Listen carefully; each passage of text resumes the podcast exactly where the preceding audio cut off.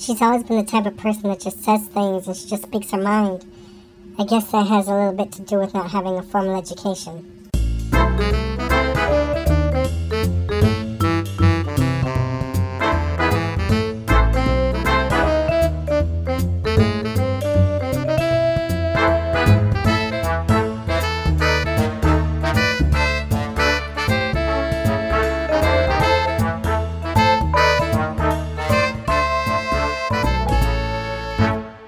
Hi, everybody. Welcome to episode 45 of The Body Serve. I'm James, And I'm Jonathan.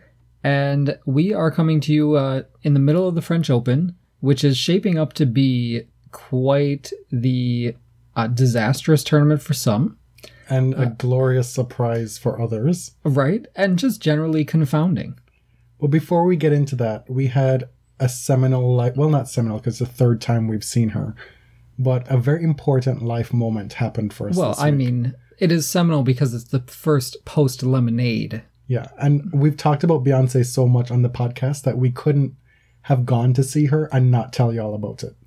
Exactly, whether you like it or not. We're going to try and keep it brief, but we'll give you a few snippets as to what it was like for us.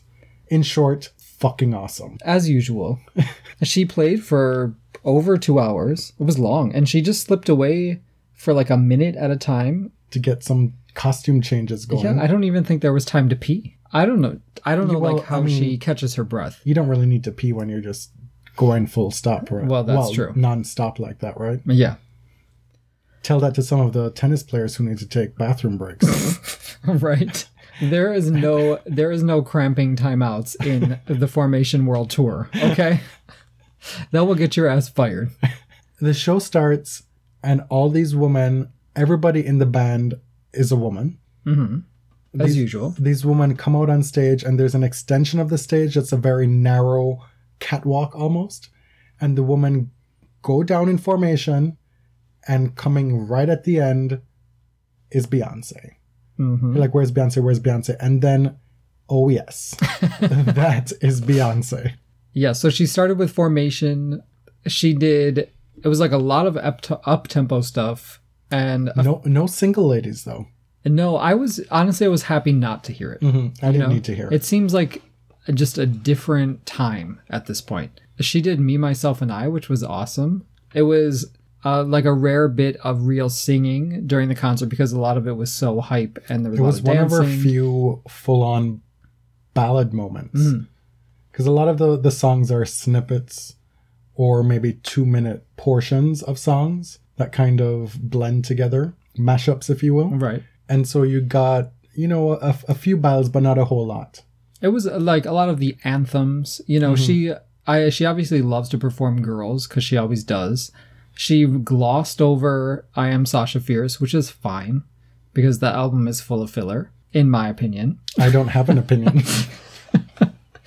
And uh, yeah, she did my favorite song from Lemonade, which I've gone I've expounded on this before, so I won't. But she did it all night, and it was gorgeous.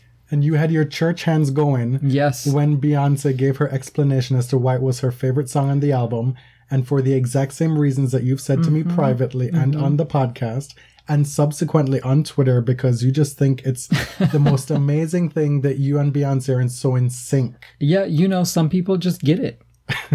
you know, I knew there was a deeper meaning to this record. well, we're both Virgos, and we do have our birthday in the same week. Mm. And if you know Get Me Bodied, you know what her birthday is because she uh, recites it. James's is September 7th, so feel free to send him seven, eight, five. feel free to send him monetary gifts in the thousands. Yeah.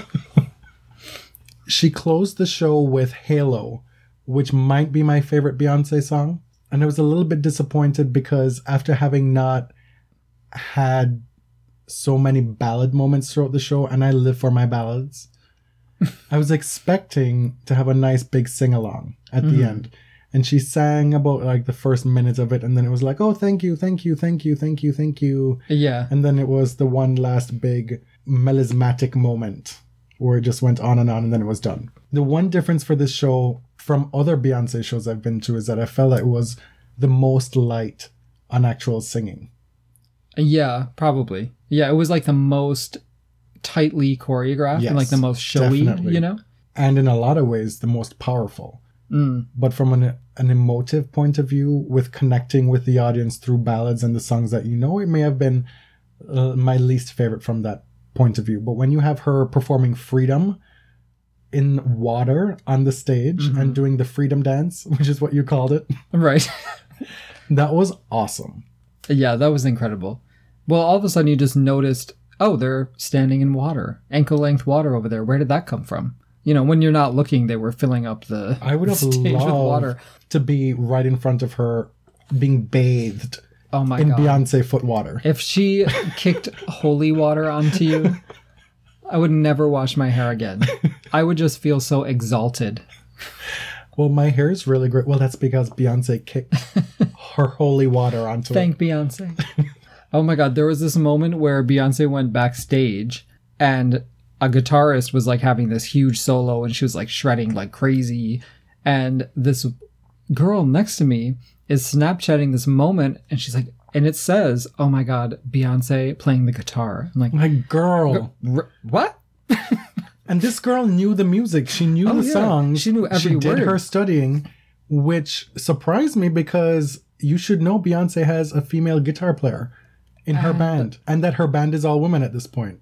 And I mean, the similarities, I guess, was this was also a, a black woman with like long hair. With That caramel skin. That's about it, because this Right. girl cut a much more imposing figure, shall we say, than Yeah. Beyonce. She's like, okay, girl, that is not Beyonce. Did Beyonce just go backstage and turn into a butch looking lesbian Um, in the span of you know what? She's Beyonce. If she wanted to, she could do it. the, that was the other cool part of being there. There were, the the cross section of people at that concert was pretty amazing. Yeah, and I find that at every Beyonce show. And it was uh, kind of similar to the Janet show, although that's skewed a little bit older. Much older. But at Beyonce, you really see all kinds of people. there were a lot of mothers bringing their daughters to the show. Their Which is teenage, so teenage sweet. daughters chaperoning. That is so sweet. I loved seeing that. And you know, of course, I don't know where you're going of with that. The. Janet demographic was much different. Mm. It was we were maybe the youngest people there. that is not true. there were so many young kids at the show. Uh, yeah, but like people from all walks of life. You know, Okay. it wasn't like strictly white kids from the suburbs or a black crowd or you know, it was. I mean, that's what Toronto. Well, that's Toronto. the con- but yeah, but the concert looked like Toronto. yes, and not true. you go to some places in Toronto. It's like, whoa, where did all these white people come from? like when you go to some place in Toronto and you happen upon like the only spot in Toronto where it's all white people, you're like, what is going on? right? like, Yeah. is something untoward is going on here right now? Yeah. It's all those hipsters, I'm telling you. Now, why don't we give ourselves a serious downer and talk about the biggest news We had pl- we had planned to record last night, but it just was not happening No. with the mood that we're No. in. Rafa withdrew. That's the first thing I saw when I woke up. It ruined my day. Went to work, had a shit shift at work. there was no accident that that happened. Clearly correlated. Hmm. And I came home and was just like, no, not happening tonight. Right. I feel like the the tennis world was kind of blindsided by it. Yeah. And I'm I'm there were a few people that knew something was going on. Andy Murray had practiced with Yeah. him and but I was I'm surprised Stunned. too that we didn't get people who were on site in the media having caught wind of it somehow from somebody through some channel because you know the gossiping and the whispering Hmm. it's like the favorite thing on Twitter for a lot of people. yeah. you know, like somehow somebody must have alluded to it. Maybe they did and we didn't know. But it came as a total shock to me. And one of the things that we enjoy about the European clay court season, especially when Rafa is playing well, which he had been this year, is it's such a slow build to this culmination at mm-hmm. Roland Garros. And we felt, unlike last year, that Rafa had made those steps, those progressions, along with each successive tournament, to be able to be in a spot after all the tragedy of mm-hmm. last year to be a serious contender. Even if Novak were to beat him again, fine. But we felt like, you know, like this would be a very competitive semifinal, something to look forward to. And then this bombshell happened. It seems like the tennis press and the various folks that are, you know, in the tennis world have a lot of respect for Rafa. and there was definitely a lot of sadness among you know well john mcenroe was devastated personally but you know there was a feeling that it, at least for me he was much better positioned this year going into the french that even if he had to play novak in the semis there was actually a chance that he could win you know even though it's been so long i mean last year he played novak in the quarters and after that first set it was like okay there's re- just no chance. And he was just in much better form this year. So it's really it's depressing. And it's alarming because a wrist injury we know can be very tricky. The hope is that he stopped playing in time as a preventative measure for it to not be too serious. Mm-hmm. Because from what I've read, it can be feasible. The time timeline that he's given of, you know, maybe being out for a month to play Wimbledon is not totally unrealistic. It just depends on how he responds. Yeah, I mean, what was a little scary was that he took uh, an injection, right? Before his second round match to just kind of deaden the wrist, and so it kind of felt like it was asleep, which is scary because you can't feel the pain, so you don't know what kind of damage you're doing, you know, while you're playing on it. So I think after that match, he decided this isn't worth the risk. You know, the tendon could actually snap. When he woke up the next day and mm. he couldn't even hit his forehand, he said. Right. But I mean, when when he calls this impromptu press conference and then he shows up with his wrist in a splint, like, you know what's oh, coming, right. This ain't no Sharapova moment. Yeah, we'll deal with you later. But honestly, for Rafa and his fans, it seems like one blow after another. We had, you know, we had a few victories this spring, but it's just, it's tough. It is painful these past few years. And it seems very tough on Rafa as well. Mhm. He was very emotional and down, as realistic and grounded as ever in the way he he spoke about it. Mhm. He got into the press conference and they asked him, you know, do you want to just say say something, you know, give a speech, an opening statement, Right. and he went on for like three minutes. Right. And right. at moments, it felt like he was even being asked questions and responding to specific questions because of how detailed he was just speaking off the cuff. Mhm. You know? Yeah, I know. I I wasn't sure if there was a prompting question Yeah. at the beginning or if he was just kind of monologuing. He needs no encouragement to keep going No. press. when you go back and you read some of these transcripts of uh, the tennis players, some of them are so short Mhm. and so to the point. And Rafa and Novak and Roger, the three of them, tend to be epi- Wow. they're epistles. Roger Federer, especially. that is his specialty. But way back when Rafa's English wasn't very good, I know he can go off in Spanish forever. But it's nice to hear him just blah, blah, blah, blah, blah in English, you know? you go on Getty or any of these photo imaging sites that cover the French Open, and you look at the Rafa pictures from that press conference, it's so depressing. It, yeah. It really, he really looks like a sad puppy. It's like they all zoomed in on his brown eyes, glossy. I'm using one for my This Week in Tennis, uh, the next volume that's coming out next week, like Monday probably.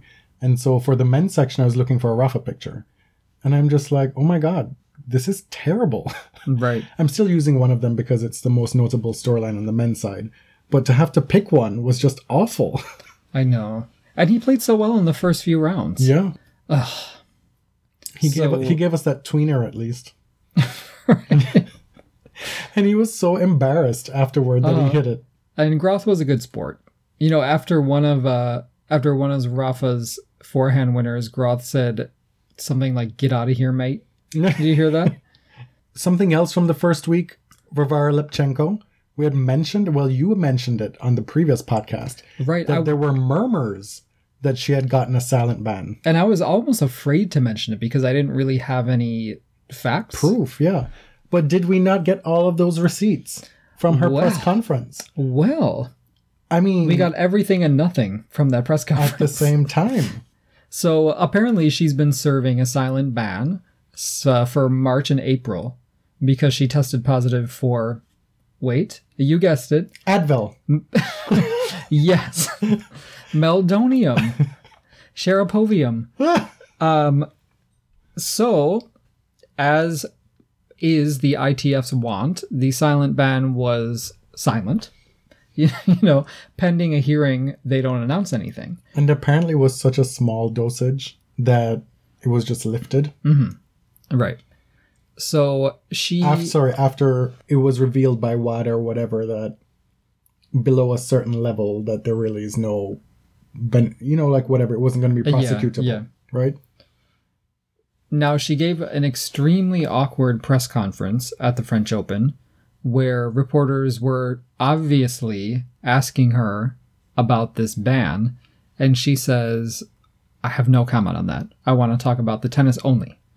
And so then you got some creative questions trying to There were like six dance follow-up around. questions. I mean, listen, you just served a doping ban that nobody knew about. Nobody wants to talk about your tennis. That's that people from inside your own camp sold your ass out to the press. Oof. Did you read that? No. It was some some somebody in her camp was given quotes to press about it.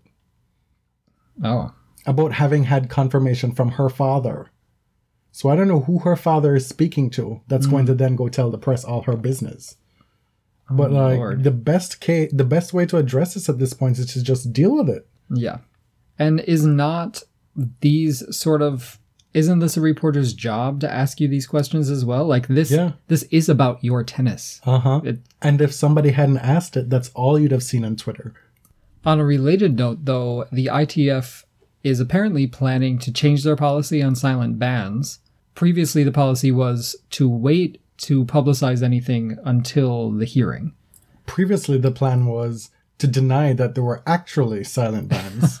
Well, yeah, that and too. now all of a sudden they're saying, well, But apparently now they want to make it known when it happens to avoid some of the shady things that have been going on in tennis. You know, so like Marin Cilic's fake injury pull out of Wimbledon and just, you know, some of the bad press that's been surrounding tennis this year. general with- transparency is the Yeah. goal. and so it still has to be approved by the ATP and WTA boards, right? Before this policy is According to this uh, piece that we just Yeah. read. But that will be uh, rather interesting if that becomes law. Do you want to get into or see what ha- happened was? It's not it's not next up on the agenda, but I feel mm-hmm. like now is a good spot to deal with this Cornet drama. Mm-hmm. You know, this is what happens when you name your daughter after liquor. this is what's going to happen. So, Alizé, I th- I'm sure you've all heard about it by now, was playing in the second round against Tatiana Maria, and just, I mean, when you told me that there was drama in the Cornet match, I'm like, okay, yeah, what else is new? And I was like, no, no, this is some next level It's shit. Like you don't understand. so, long story short, she was cramping, she was treated, and then she was treated on five successive changeovers. And she was given a time violation warning.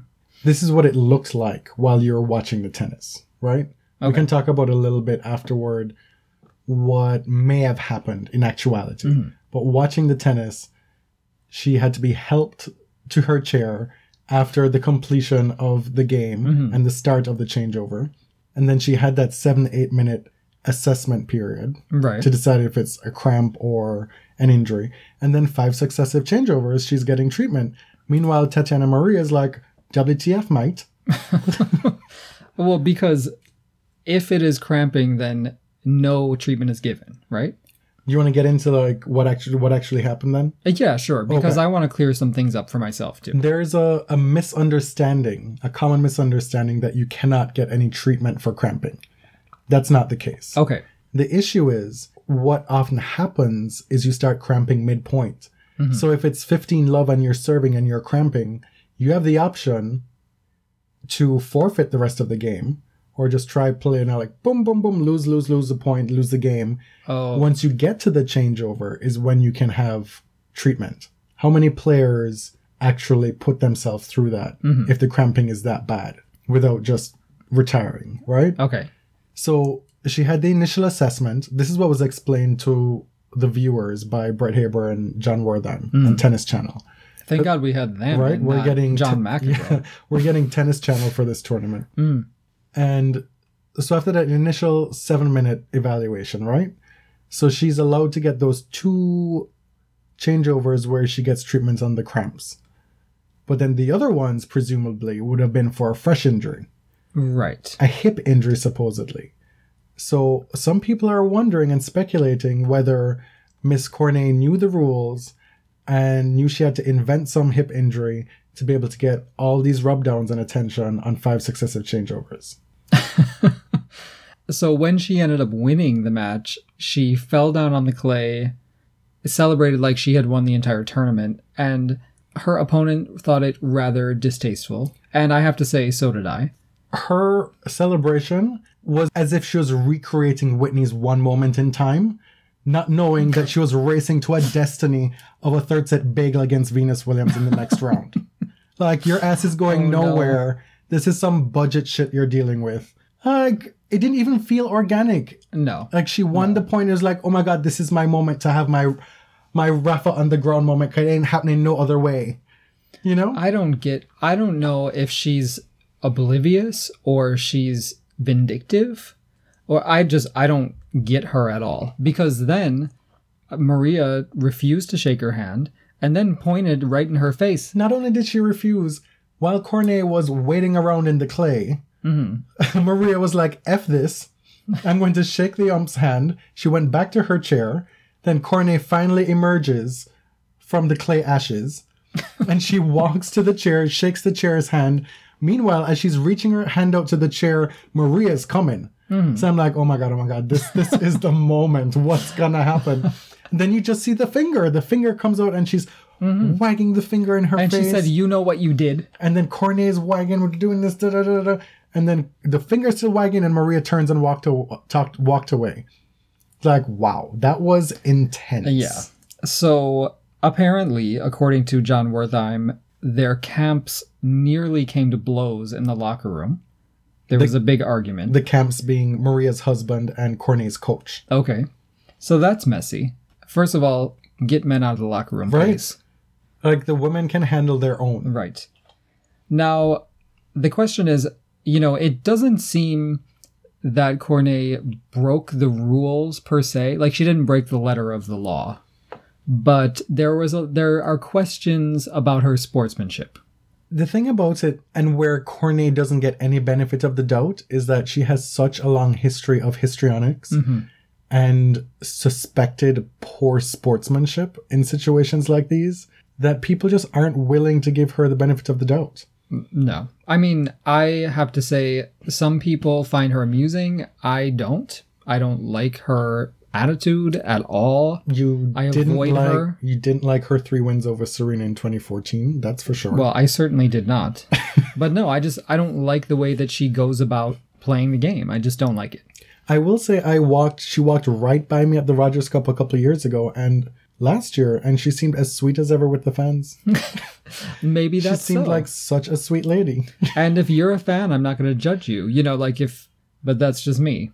okay, Now, ain't nothing wrong with that. It seems like Venus Williams was sitting at home taking notes while this was going on because let me tell you, that shit is not going to fly with Venus. it's just not. Like it is going to be stopped immediately. she will shut that shit Right? down. We'll get to that match later on when we're talking about like the okay. women Okay. going forward because we're at the round of 16 point and guess what miss venus ebony Starr williams is one of the last 16 remaining women players at the fucking french I Open. don't think even you saw that coming No, I as a did not. loyal Venus fan. well we did say that she had a very easy draw but we're so Yeah. Accustomed to it not happening it's been six years since she reached the Yes. fourth round at, at the french now, what's next on the agenda here? miss andy murray Girl, what? Okay. we had meant to talk about murray last time with respect to the Mauresmo breakup Right, which I think we touched on, but we didn't touch on uh, Mauresmo making some comments, uh, like elucidating her reasoning, right? Because earlier in the spring, we had seen that was it? It was even last year, maybe at some point in the recent past. Mauresmo was at the match, but not in the Murray box. She was sitting somewhere else, and people were like, "Uh, what's going on?" And at the time, they said they were experimenting, getting Andy not to look at his box so much and Mm-hmm. sort of dealing with Andy's volatile personality, right? And it turns out that Mauresmo just did not care for Andy's personality in some respects. That she, like we did, because we've often speculated about this, that we don't understand how his personality on court doesn't gel with his personality or what we assume him to be off court. Right. And she didn't like that. And that was the gist of her comments. and so there's this back and forth in the media setting up for the moment where Andy's asked about it and he's mm. going to then throw her under the bus. Right. And he was not having any of it. he was like, listen, we get along great. When we had this moment breaking up, it was amicable. We still love each other pretty much. It's there's nothing there. Stop twisting my yeah. words. We're just moving on. yeah, and I think Mauresmo being French is very straightforward. Yeah. And what I got for her com- from her comments was like, I care for Andy as a person. I like his personality, but he's very, very different on court, and the the contrast can be Jarring, exhausting, yeah. right? And she wants him to do well in the future, and they're just parting ways. Now, after having such a good run on clay, Andy showed up and went to five sets in his first two matches here. And I did mention, you know, Stepanek might be tricky, but I did, You not call you call that. No, but- I was totally dismissive. I did not see this coming at all. Like he was damn near the brink. Ah, yeah. Had he not raced off to that big lead in the third set after dropping the first 2 Mm-hmm. that might have been tricky. But it's not like it was uh six love, love, love in the third No. through the fifth well, sets. he did you have know? the benefit, Stepanek, of getting the night after because the match was right. suspended to come back a little bit more fresh in the morning and stop that momentum of losing. But, you know, Andy was just in both matches passive, hitting a lot of errors. It was kind of like the old Andy that nobody likes before he learned to use his offense well. Missing serves. It was just uh Ugly. not not super encouraging. Not super number two ish. there were a few other things that we wanted to talk about before we get into the final segment of the podcast, which is going to be dealing with the final 16 on both halves of the singles draw, right? Okay. So the next thing up is you wanted to talk about Serena Williams on Snapchat. Right. Which we've talked about before. It's one of your favorite topics. She was actually asked about Snapchat in the press. quite and, uh, often if I'm in the in our abode and I hear you laughing from the other room, it's probably Serena's Snapchat. It's so crazy. Although when she uses those filters, I skip through. I can't see those filters. They're very disturbing to me. When like people put dog faces on them, it I just can't. Um, you also don't like talking babies and talking dogs. no, that is very disturbing to me. or you know, like those commercials where the dogs have human teeth. That is sick. it is so messed up. Um, so anyway, actually, I think Nick McCarville wrote this piece for USA Today about Serena and Snapchat. And so she said she doesn't really use other social media that much, and especially during tournaments, she only uses Snapchat because it's one-sided. You know, she doesn't have to read all these responses and AKA the trolls. Well, yeah, like nasty things people are saying about her. You really have to have your head in the game. Let me tell you, when she retires, I hope she goes straight to the Food Network. because that cooking Oh my God. competition snap series was my favorite yet. Yes, the other night you uh Jonathan put his phone on Bluetooth in the car. So we had Serena's Snapchat like on all the speakers in the car driving home. It was so it was like we were in her kitchen with her because she's always showing you how to cook something. I have to say, I I didn't taste the food, but based on just the presentation and the look, I will go for the chicken thighs any day of the week. It's It my was, it favorite was cut of chicken. minimalist. It was pretty basic. Well, that was the point. It was a Okay. five ingredient challenge, you know. I mean, you got a chicken breast, a mashed potato, and then some tossed salad. Like that ain't gonna cut it. Sorry, Serena. No. She's playing a major right now. She has to be semi healthy, okay? and Venus is not to be doing the cooking because Serena's not to eat vegan Venus shit. don't give a damn oh, oh my god! about what's going I on. I love. Can I just say thank you for reminding me that Venus was uh, quoted for this specific article and was like, "I don't really see any of Serena's Snapchats they they just they're like they're gone by the time I get around to looking to them. Like somebody's grandma That is the talking about it. perfect, the perfect old lady response. Right. Because you can you can always see Venus like walking by in the background, and they're like, "Hey, Venus," and she's like looks and just like whatever. She played against Cornet, especially in that third set, like somebody's grandma, like issuing some discipline. You know, Let me tell you. we'll we'll get we'll to get it. to that. We'll get to it. So We'll was tease that throughout the episode. Yeah. It's sustaining us through today. I'm in such elevated spirits because of Venus's play today. Uh, there was another article in Vogue about Serena and the Williams Invitational, which it just sounds amazing.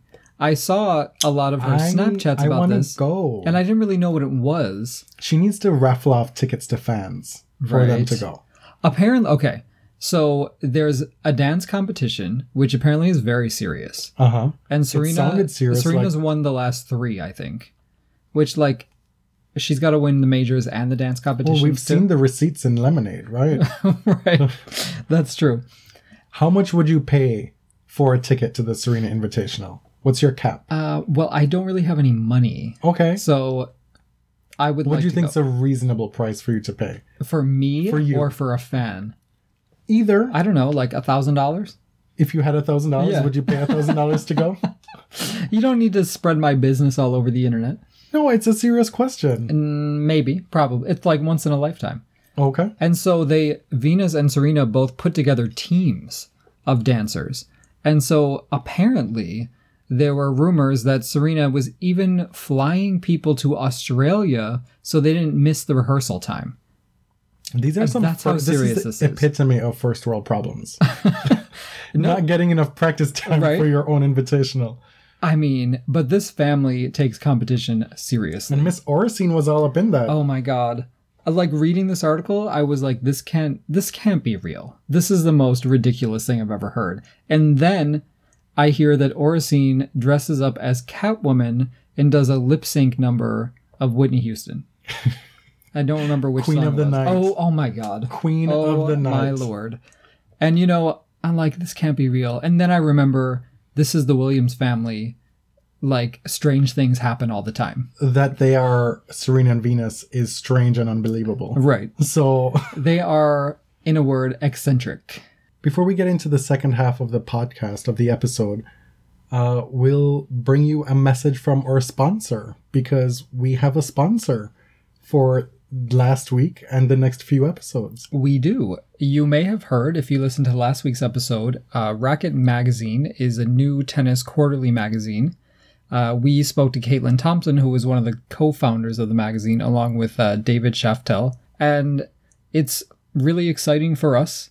The magazine is uh, hoping to look at tennis from a global perspective in a way that kind of celebrates the exciting history of the game and the present in a way that is maybe not being done at the moment. And the part about it that's most exciting for us is the cast that's on board for the first couple issues, right? Oh yeah. So Caitlin and David are on the editorial board along with Courtney Nguyen, who you know from Sports Illustrated and WTA Insider, and uh, Larry Buchanan. And they they're getting some pretty impressive names to write in the first issue, including uh, Carole Bouchard, who used to write for L'Equipe in France, and she contributes to Sports Illustrated and all sorts of publications.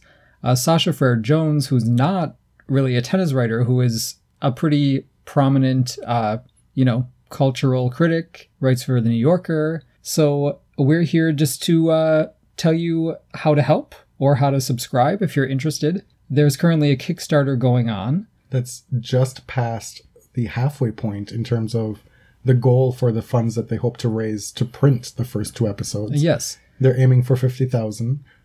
And as we speak to you right now, it's just over 25. So $50 can get you a yearly subscription. Four episodes. Four episodes. Four uh, magazines. Yes, and Racquet is actually print only.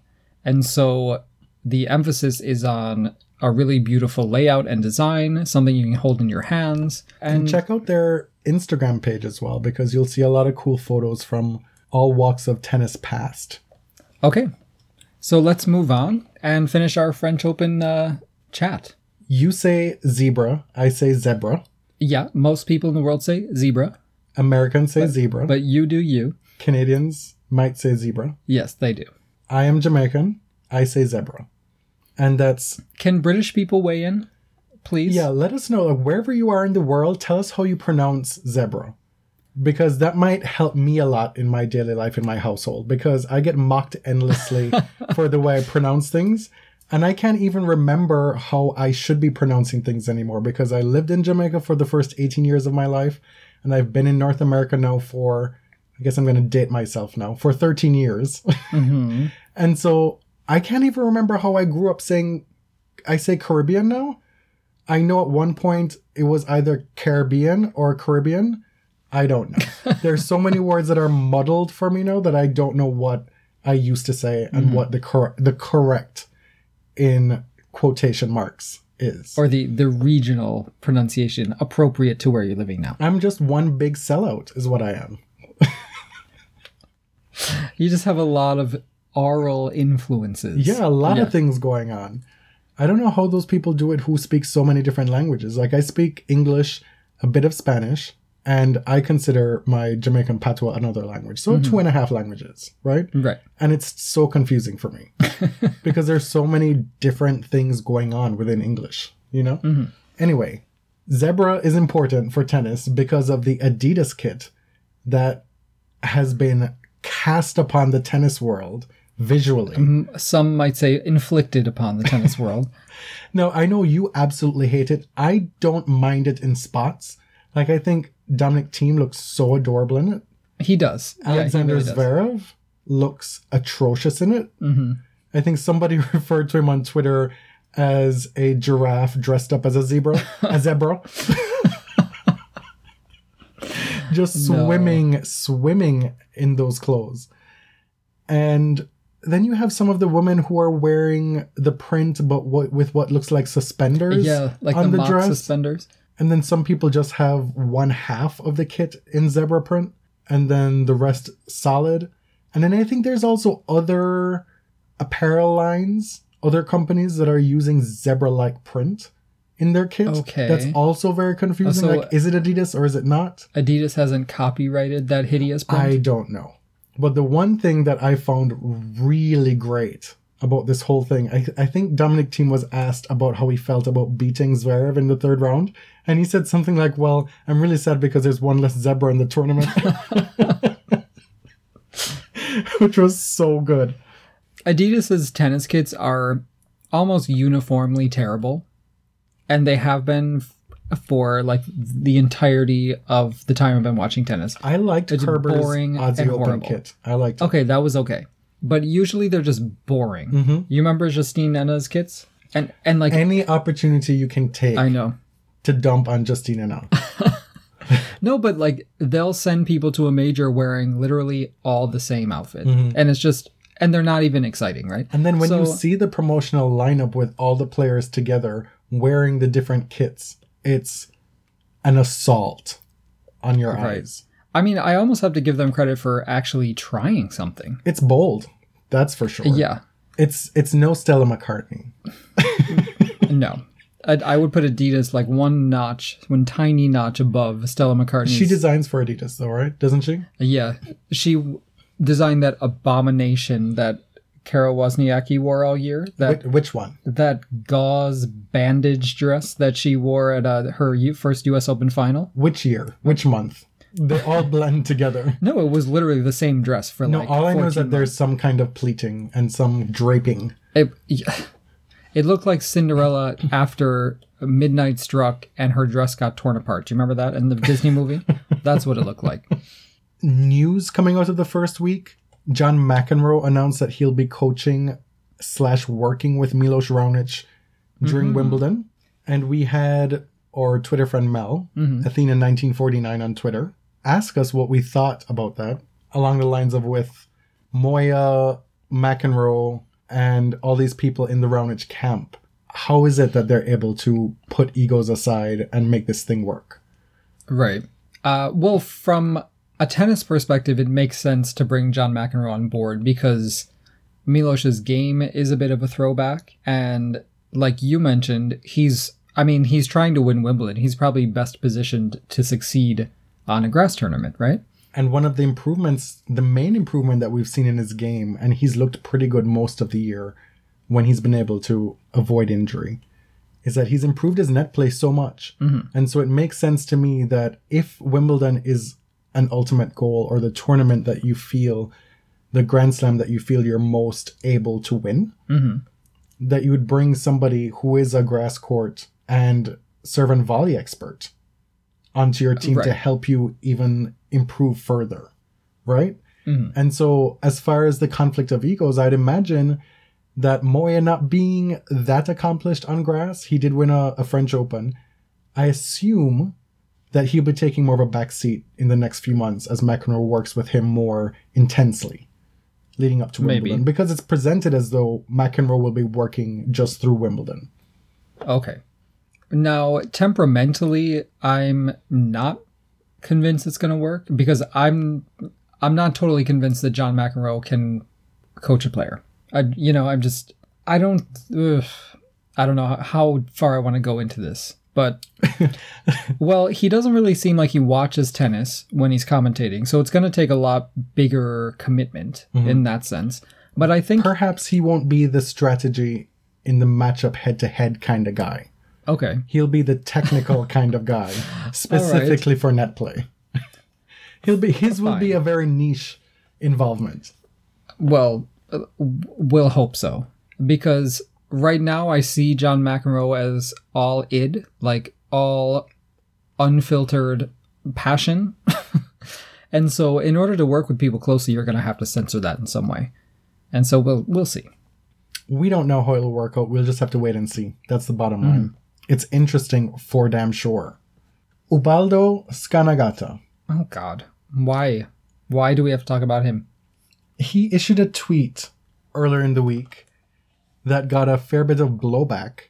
And he said Camila Gior- Giorgi wins the match and beauty contest, both extremely elegant and sexy, versus Alize Lim. 6'3, 6'2.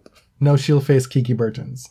And his he followed that up by saying, you know, I've been getting a lot of, you know, feedback and blowback for this, but da da da da da da da. And so I initially quote tweeted his original tweet and said, This is both extremely inelegant and sexist. Playing off of his referring to the woman as both extremely elegant and mm-hmm. sexy, right? And so he, a few hours later, I guess he was sleeping. We have different, you know, time schedules. Right. So here, right before I'm getting ready to go to bed, I get this response. And he says, if one doesn't appreciate beauty, elegance, sensuality, even on athletes, they have a problem, not me. and so I just quote tweeted that with the side eye, and that was it. Yeah. Like, how much more of a dinosaur can you be? Mm, I don't even want to waste my breath on this bullshit. Like women are valuable to the extent that they are also sensual and beautiful and attractive, you know? It's just the same old bullshit. It's like just go away. What fraction of your worth as a woman is actually your abilities? right. And if, If you can get to one half, you are top of the pile. oh my god. And if you don't spend the time to appreciate someone's sensuality, then that's your problem. right? Victoria Azarenka and Joely Tsonga both had to retire. Mm-hmm. Both very sad on court in the lead up to it, and both in tears. Really, it was very sad Yeah. to watch. Yeah, I know that I've been less than charitable to Victoria recently, but I really had to feel for her in this situation. She has suffered a lot from injuries in the past. It's really changed the course of her career completely, Yeah. you know. So I definitely felt for her going out like that, especially in the first round. It, it's not it's not good to see. And Tsonga, he was defending semifinal points. He had a decent shot at winning a few more rounds. He would have played uh, with Nadal out. He would have played Djokovic in the semifinals potentially, right? And maybe I'm wrong, but I really thought that he would have been a tough out for Djokovic in the semis. You know, could really make some noise. You've been standing for this first slam for Tsonga for a while. I know. Like I've been beating the drum for a long time here. so that was really sad to see. And he actually he looked very very sexy in this tournament. Well, you liked him as Yeah. a zebra, didn't you? Yeah, he was actually one of the only good zebras. That's actually very Team. very racist, considering he's black and you're Oh comparing him God. to animals. Did I dress him up as an animal? No, I did not. I'm so saddened for Lucy Safarova because Ugh. she made the finals in singles last year, won the Australian Open and the French Open doubles with Bethany Mattek, Mhm. and so she had a lot of points defending. She had managed, after not winning any singles matches all year, to finally win a tournament, and so she entered the, the French Open with a little bit of momentum, Right. lost first up in doubles. And so when the tournament's over, she's going to be outside the top 25 in singles and roughly around 13 in doubles. Hmm. And I mean, but her result is not is not embarrassing. She lost to Sam Stosur, who's been playing Yeah. quite well. She's been know, playing very well. so I definitely feel for her. I you know I was actually really um, encouraged by her play in the first round. I was like, okay, well, she's here to play, you know. But she ran into Sam, and that's that. You know what? Better she have that draw than Venus have that draw. Well, You know, somebody's got to suffer. it's selfish, but yeah, there it is. somebody has to have a tough draw and go out unfairly, you know? Mhm. Doubles is often overlooked on this podcast. And so many times I find us recording an episode, I'm like, damn, we wanted to talk about doubles and we didn't get around to it. We have so many great doubles teams on both ATP and WTA tours right now. It's really an embarrassment of riches. And so on the women's side, you have Santina, Hingis, and Mirza going for their so called Santina Slam. Mhm. Because as you recall, they won Wimbledon, the US Open, the Australian Open, and now this will be the fourth in a row. right. Meanwhile, Caroline Garcia and Kiki Mladenovic have been on a tear the last month and a half. And we've got Venus and Serena who are playing doubles at this French Open. Yeah, that's exciting. hmm They won their first round match. And after they both played singles today, they were able to get in one set in their doubles second round, which they won. So they'll come back. When is what is tomorrow? Sunday? Yeah, they'll come back Sunday and they'll try and complete that. Mhm. But right now, the women's doubles teams that are still alive Venus and Serena, Santina, the Chan sisters, who are seeded third, the Silent H's, Lavachkova and Radechka, uh, uh, Garcia and Mladenovic, they're still in. But as we said before, Team Busi, Safarova, and Mattek-Sands, they're out. right. And then on the men's side, we had mentioned before in previous episodes that Jamie Murray had gotten to number one. He's now the number four seed at Roland Garros. He's still in with Bruno Soares at number four. Herbert and Mahut, they're still around, the top seed. Dodig and Melo, three seeds. The Bryan brothers, the five seeds. And Daniel Nestor and Qureshi are alive as well. Mm. Meanwhile, I think the number two seeds, uh, Rojer and Tecau, they're out, as well as Pospisil lost today. Mm, that's so sad. You're all about Team am. aren't you? I'm pulling for their next major. You know. you you love. I think you could even say lurv Vasek. Okay. Yeah. And I've always been partial to Jack. That's you know if we had to pick one. Mhm. I'm kind of sorrowing on Jack's on-court demeanor and his behavior. Yeah, I hear you. Because I'm like, if I don't tolerate this shit from other people, why am I giving Jack Sock a pass? Right. You know, it's not cute. Because I'm a fan too, but I don't really like this sort of arrogant Americanness. No. You know. Let's get into the final 32 singles players. Okay. How do you feel about Miss Serena? Um. What? Pretty good. You know. In I- spite of today against yeah. Mladenovic? Yeah. I didn't see the entire match because it started a bit too early for me on a Saturday. But as she was trying to close it out in the second set, second set tiebreaker, Kiki was hitting some incredible shots. You know, just every match point, it seemed like Mladenovic had an answer. So, you know, I don't think that Serena was playing badly.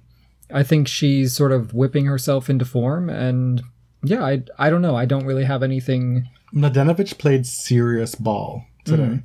I saw up until mid second set, and then I saw the stats after the delay, which was at the start of the second set tiebreak, right?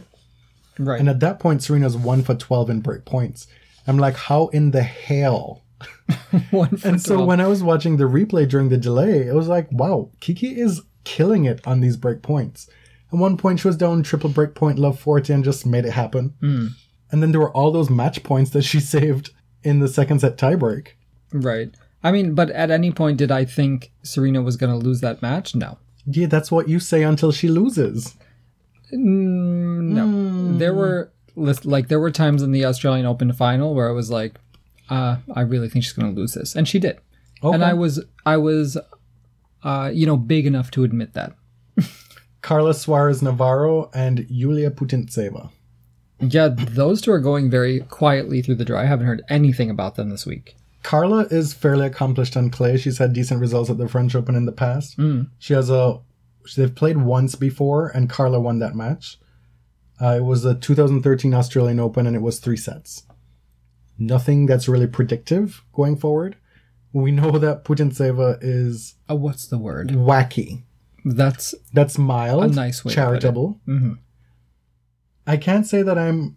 I'm not one of those people that live for one of her break like uh, meltdowns and crazy behavior on court. Like that shit really pisses me off. I don't enjoy that, so I kind of avoid watching her matches. uh, yeah. Kiki Bertens and Madison Keys. This is all the top half of the draw. Yeah, so Bert Bertens is the one who beat Kerber in the first round. Mm-hmm. And you know, that was a shock. Uh, it- but it also it sort of flew under the radar in the first few days, you know? We were. I was just talking with uh, Pete Zebran about it, interacting with him on Twitter about this very same thing because he had tweeted that. How is it that nobody's really talking about the fact that Kerber lost? Right. in the first round as the reigning Australian Open champion. And, you know, she came into the tournament with known injury concerns. Mm-hmm. And I think that the women's draw has just delivered so many great moments, and there's still so many top players still around that I'm sorry, like if Serena's still in the draw, it overshadows the fact that Kerber's not there, Right. You know? And you know, Kerber is the year's only major winner, but she's still not a huge superstar outside of tennis. And it's also not super surprising on the WTA that a Grand Slam winner will have a bad result at the next tournament. It happens.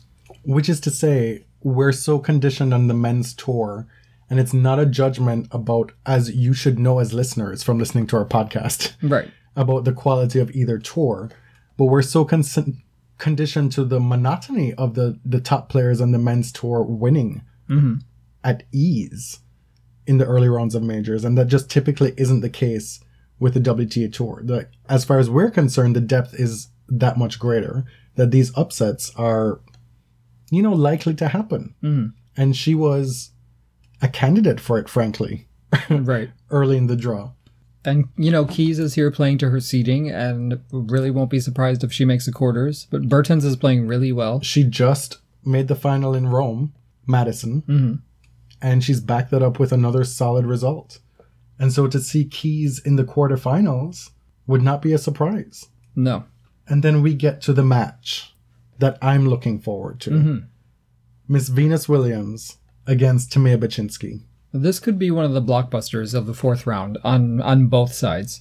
Uh, so Venus today played Alize Cornet, and like we said, Hypnotic, Hennessy, Blue Curacao. she must have been taking notes because Venus came to play. She didn't ca- come to fuck around at all. and, you know, there was a very, very long rain delay today. This is one of the only days I have totally to myself and I can watch tennis, right? It worked And out for you. It did eventually, but there was a rain delay, and then all of the TV channels at the French Open lost power. yeah. The whole TV area lost power. It was a So pretty serious even- thing. They had big Right. lightning strikes. A lot of people died. Died. Yes, there was No. a big. I'm serious. I'm not. I'm not messing with you right now. People died. Like a bunch of people died, and a lot were injured. Okay. So are you saying that the tennis is not a big deal? It is a big deal. I'm just saying, don't be too glib Okay. with admonishing the French Open right now. Okay, fine. So when they came back, they at first we were watching Serena on like one little area aerial camera and there was no scoreboard or anything. Mm-hmm. And finally when Venus started, everything was kind of back up and running. And so she uh, she made it through the first set. It was very close. They were both holding serve, and then the second set was over before you knew it. Cornet just like ran away with it. And the third set was over even quicker than I mean, that. the the second and third sets lasted like 15 minutes together. I swear. I was able to find a feed for it at work on uh, one of the TVs, and I caught that final game. And let me tell you, those winners that Venus hit, those three glorious winners. She was up five love in the third set, but down love thirty on Car- on Cornet's serve. So Cornet was up thirty love. It's like okay, damn the bagel. There's no bagel, Right. you know. But then Venus was like, mm, nope. She really wanted that bagel. Bad. she was like, "Diet be damned, gluten be damned." Is she gluten free? Um, I don't know. She's vegan, right? Vegan, yes. I don't know about the gluten. though. Okay. Well, okay. So here, a little context. Venus was like mean mugging all over the place during this match. She was just not really in the mood to laugh. She wasn't here for any of Cornet's bullshit. And she was making it very clear that she best not start nothing either. You know? And what was that business about the chair giving her a Oh, warning? Lord. So the chair gave her a warning for coaching. And so Which over- is some. I mean, come on. this is Venus Williams. This is outrageous. Like if there has ever been a traditionalist on If the you WTA, ever, right? if you know anything about tennis, granted, I didn't watch it. Maybe Venus was doing something she shouldn't be doing. But everything I know as a Venus expert, all Venus does on her changeover is sit and stare in front of her. Check my Twitter banner picture. Right? That's what Venus does on her changeovers. and the commentators were shocked and they were very upset. But I should say it was Macaron Robinson, so really, who knows? who knows that they were even watching? But she was so mad. And they were kind of talking through her tirade, so I couldn't really hear it all. But I note that she did say, Don't go there. I'm 36 years old. She said that. yes. And I mean, point of information, she's actually still 35, only, she's yeah, only she's 35. 35. She aged herself up. She's still got a couple weeks. And she said, I have never in my life received a code violation for coaching. I'm 36 years old. At that moment, I felt so close to her because whenever someone tries to impugn my integrity, my go to line is like, I'm 30 years old, okay? Quick sidebar. We were at the college bookstore, store, uh, and my friend Brendan, we were asked to put our bags like in this little cubby hole while we browsed, you know, because we're obviously going to steal like half the store. And he was so pissed. And he's like, I'm 30 years old. I'm not going to steal from the bookstore. And the clerk was very upset, and it was just not a good situation. Wasn't she like, but can you still put your bag down? He was like, no. and then he's like, fine. Oh, he actually did it. Yeah, he, did it. He did it. But then when we went up to the register, she disappeared because she didn't want to have to deal with him. As we say back home, she catch our friend. Mm-hmm. Yes, she did. So I am with you, Venus. I am 30 years old, and I would not be dealing with that rude insinuation from the chair umpire. Listen, the beauty about Venus in this stage of her career is that she keeps delivering and giving us these moments that we have no business to experience. Venus winning three matches at Roland Garros at 36. What? Right? I mean, it's a bonus even to have her play the French Open at and this stage. we've seen her look in horrible shape physically Mm-hmm. this year because she's still having her thigh strapped. Right. We never know how she's going to be feeling. And folks, myself included, thought, well, maybe you should just skip the clay court season. Mm-hmm. Like, what's the point? And there she is, racking up some more points, And you also likely to re enter the top 10 after the French Open, depending on wh- what players like uh, Bacsinszky, who's defending semifinal points, and Kuznetsova and the like do behind her, right? But she's Right. in good shape. Yeah. And now we have her against the eight seed, Bacsinszky, in the round of was 16. my dark horse. Right. Now this gi- must give you pause. It doesn't. I want Venus to wax her every which way. There is Okay. there is no pause to be had.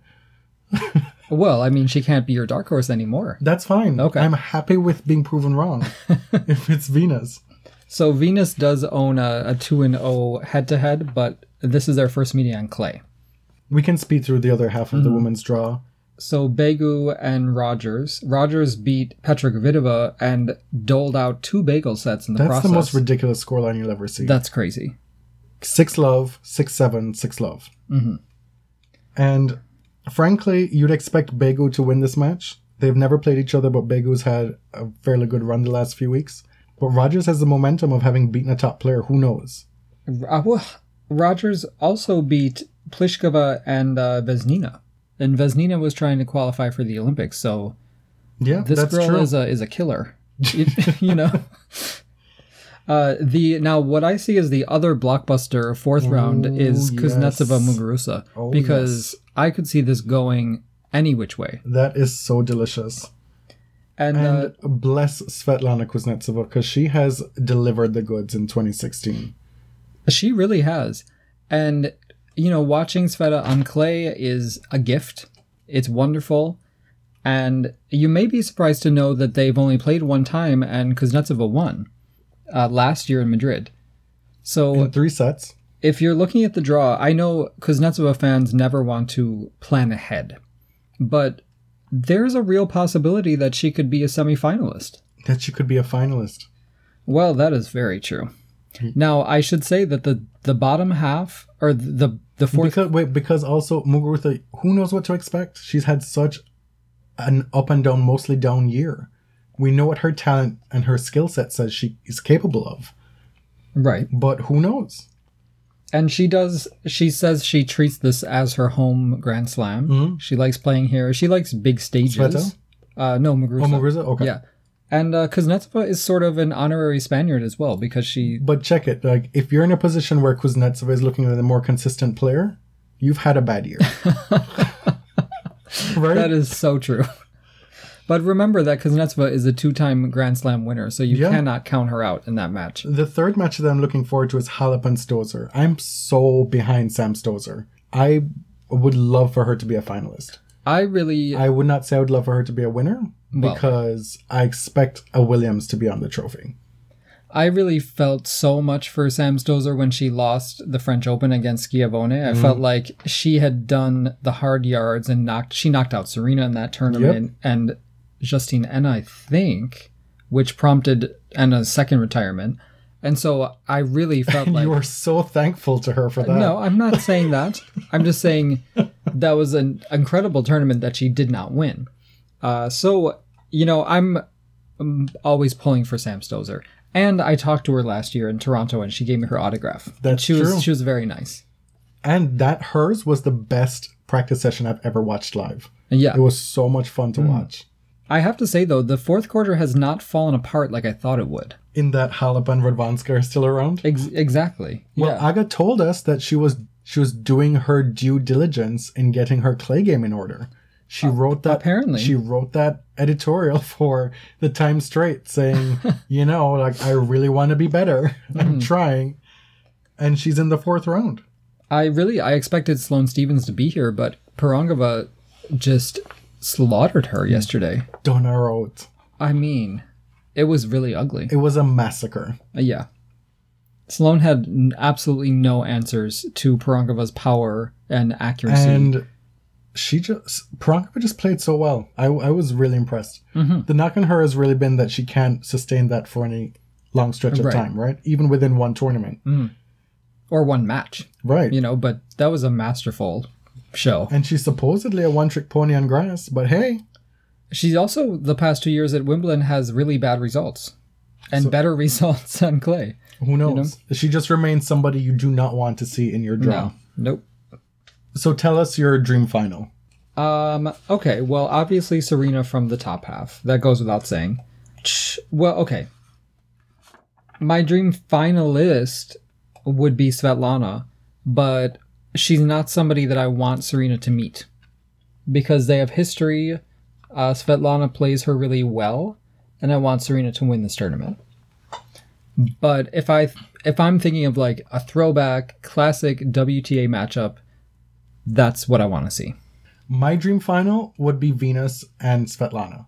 Okay. And I can't help but get that far ahead of myself in thinking that Venus could do even more damage from what I've seen.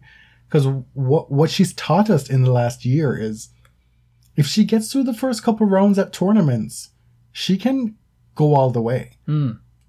She's won a few tournaments the last year and a half, and if it gets to the semifinals and it's a Williams final, Williams semifinal, I'm pulling for Venus. That's just the way it is. That's the way it's always going to be. Don't care if it's 22, if Serena's going for number 30, don't care. Yeah. Venus gives me life. I don't want to think of a life where I don't get to feel what I felt today with Venus winning. Like that level of inspiration to me is something that's I don't get from anywhere else.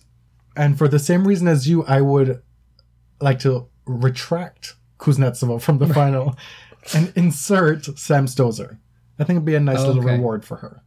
And on the men's side, So I think it's fair to say that we're considerably less interested in the men's side now that Rafa's out, Tsonga's out, Federer didn't even come. it's always been the case. Like we're Mm-hmm. really only interested in men's tennis for Rafa. Right. and hopefully Dominic Thiem now. yes. Oh my God. Yes. Uh, so Djokovic, as uh, as is seated, is playing Bautista Agut, and I mean, I don't really think Bautista has a chance. I do like the prospect of a Ferrer Djokovic quarterfinal. Hmm, I don't. I don't. The head to head is not good for Ferrer at hmm. all, but at Roland Garros on clay, with Rafa out of Djokovic's way, mm-hmm. we don't know what kind of mental implications can come into play.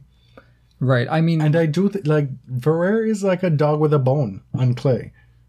If Djokovic shows him any vulnerability, mm. like he's not gonna give the match away, and he's shown improved form coming back from injury.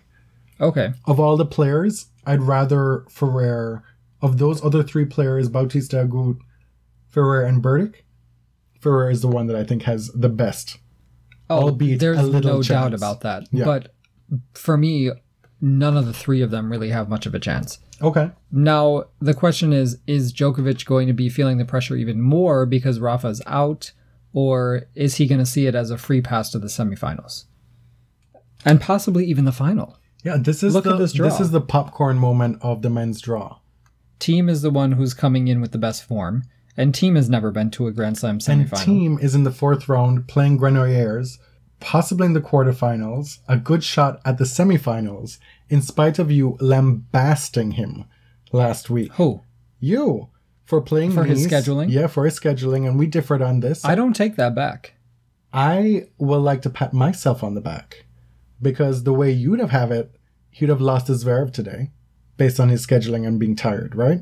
So just own that. No. I said Zverev might not even make that round. Remember? Whatever. The point is, Thiem is playing well, in spite of people doubting him. Yourself, people included. being me? people Haters. yes, haters.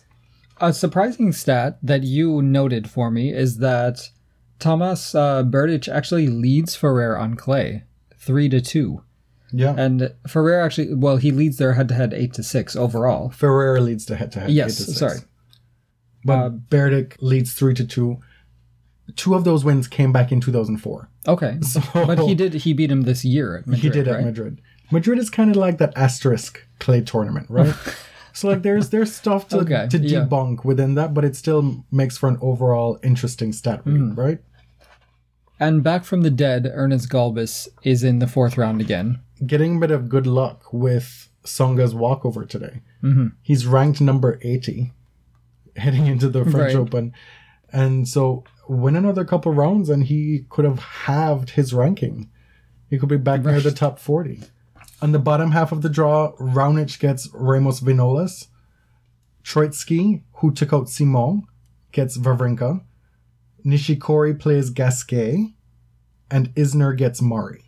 The matchup here that's most interesting to me is Nishikori Gasquet. And Gasquet holds a 6 2 lead over Nishikori. Yeah, that was very surprising to me. Gasquet having won all s- the first six matches between 08 and 2015, and then Nishikori winning both their matches this year in Rome and Madrid. Okay. Well, we should say that Gasquet has been playing really well and handled Kyrgios very deftly With in the third plum. round. And it was just a highlight reel of backhands. I told you this off air before we started. If I were to pick somebody as some as the one who could really bust out and do some crazy, crazy shit, to complete this wacky French Open, it would be Gasquet. Mm-hmm. Like if I if you told me that Gasquet made it all the way to the final, caught a Djokovic unawares and unready and unstable, and went on to win the French Open in front of his home crowd, mm-hmm. I'd be like, why not? Right. As for the rest of the matchups, don't care. Honestly, none of those matches. Mm, Isner's yeah. played Murray fairly tight over the course of their careers. Wawrinka's owned Troicki. Raonic and Vinolas have only played once, Raonic winning that in Fed Cup. Ha! Davis Cup. yeah, Davis Cup. No, honestly, I'm not going to be getting up early for any of these matchups. Except Nishikori Gas- Gasquet would probably be Yes, the most interesting one to me. the bottom line here, it's looking, especially the way Murray played in the first two rounds and the way Wawrinka's been playing the last mm-hmm. couple rounds, it's looking like another Djokovic Wawrinka final, which I'll take at this point. It'd make for fantastic viewing mm-hmm. should the real Stan show up. Right. right. And we're getting glimpses of that. So, who are your dream finalists? Dream finalists. Novak fans, close your ears, which you should be immune Well, to this. they already now, know it's not going to be him. a dream final, I'd go with Dominic Thiem over Stan Wawrinka. Oh, you didn't have to pick the winner. Well, I mean, Okay. if I had to pick a winner, Uh huh. I'm not invested really in any of these people. Murray, I guess. Oh shit, I totally overlooked Murray, which is like the the total nature of my relationship to Murray as a tennis player. Right. I'm in love with Murray off the court, but as a mm-hmm. tennis player, he's so overlookable for me. Yeah, Dominic Thiem over Wawrinka or Murray. That's what I'd go Okay. with. I would say my well, this is tough. I would actually love I'd like to see Thiem and Nishikori. Yeah, Yeah. Not even so much for that matchup because I haven't really thought about that that much, but I want to see Nishikori in the Roland Garros final. I'd be up for Nishikori winning the final. Mm. Actually, yeah, Yeah, I mean, how could he be mad at that? He's Right? he's played just as as well as anybody else on mm. clay this this spring. I'm tired of talking. You ready to put a wrap on this one? Yes. Okay. So you can follow the Body Serve on Twitter, the usual spiel at the Body Serve. I'm Jonathan at SportsScribeCA. And I'm James at Elliot JMR. And hit us up on iTunes, give us a review. I've actually thoroughly enjoyed recording this episode. This is one of my most fun and enjoyable episodes in a long time. We're able to do it, you know, on our own time at our own pace. Usually we're doing it after working a- all night. yeah, you know, it's very hour. late. We went out, had some dinner, had a couple cocktails, and Mm-hmm. recorded the episode. Uh, let us know what you think of the the podcast through Twitter, and also give us that review. We love reviews. We think reviews are fantastic. Let's throw some out, some other Donald Trump words out there. Amazing. Yeah, make reviews great again. and uh, remember to check out Racquet Magazine at Kickstarter uh, if you're interested in contributing. And they're also uh, on Twitter at Racquet Magazine. At Racquet Mag. Mac. Yes. but you know, like, There'll be links. We'll put links. you all know how to use Google. So, He's like, very confusing. do your thing. Okay. You know? Till next time.